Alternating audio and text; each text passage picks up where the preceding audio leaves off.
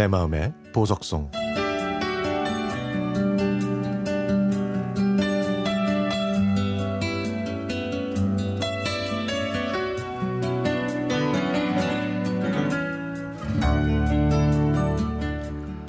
(30년 지기) 친구 다섯 명과 함께 처음으로 여행을 떠났습니다.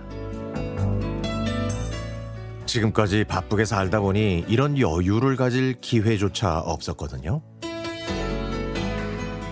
이렇게 살다간 저희 모두 나이 들어서 여행도 가지 못할 것 같다는 생각이 들어서 여행 계획을 야심차게 세웠죠.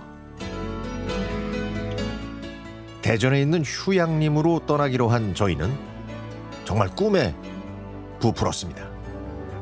달리는 차 안에서 흥겹게 노래를 부르는 그 순간만큼은 세상 그 어느 누구도 부럽지 않았습니다.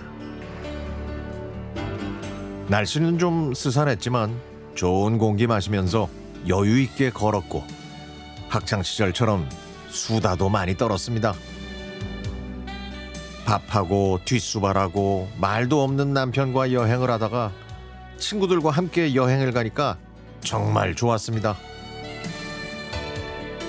그렇게 즐거운 하루를 보내고 저녁을 먹으려고 준비하고 있는데 한 친구가 남편한테 전화를 받았습니다. 옆에서 들으니까 심각한 내용인 것 같았죠.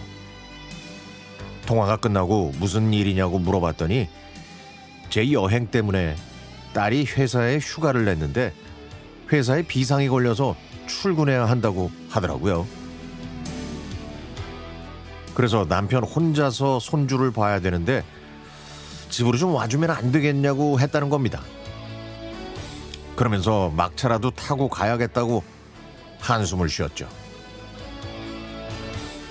또 한 친구는 집에 있는 남편한테 전화를 했더니 그 친구의 남편은요 또 친구가 해놓은 감자탕을 끓여서 식탁으로 옮기다가 냄비를 엎어가지고 손에 화상을 입었다는 거예요. 그래서 구급함 안에 화상 연고가 있으니까 좀 바르라고 그랬더니 구급함이 어디에 있냐고 물어보더랍니다. 그 친구도 남편 때문에 한숨만 푹푹 쉬었죠. 이런 일이 일어나자 한 친구가 말합니다. 이게 다 우리 잘못이라고. 남편과 자식들 모두 집안일 하나 안 시키고 우리가 다 해주고 맞춰주니까 우리의 빈자리가 큰 거라고요. 생각해보니까 그 말도 일리가 있었습니다. 아내가 없으면 남편 혼자서 한 끼 식사도 해결 못하고 집에 살림살이가 어디에 있는지도 모르니까 말이죠.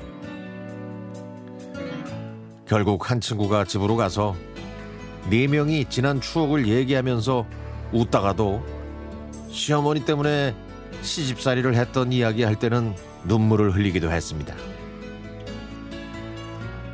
묵은 이야기를 품는 건 쓸데없는 감정 소비지만 가슴에 맺힌 응어리를 버려주기도 하니까요. 그래서 이런 수다가 필요한 것 같습니다. 짧은 1박 2일 동안 저희는 공기 좋은 곳에서 많은 걸 보고 느끼고 즐기고 돌아왔습니다.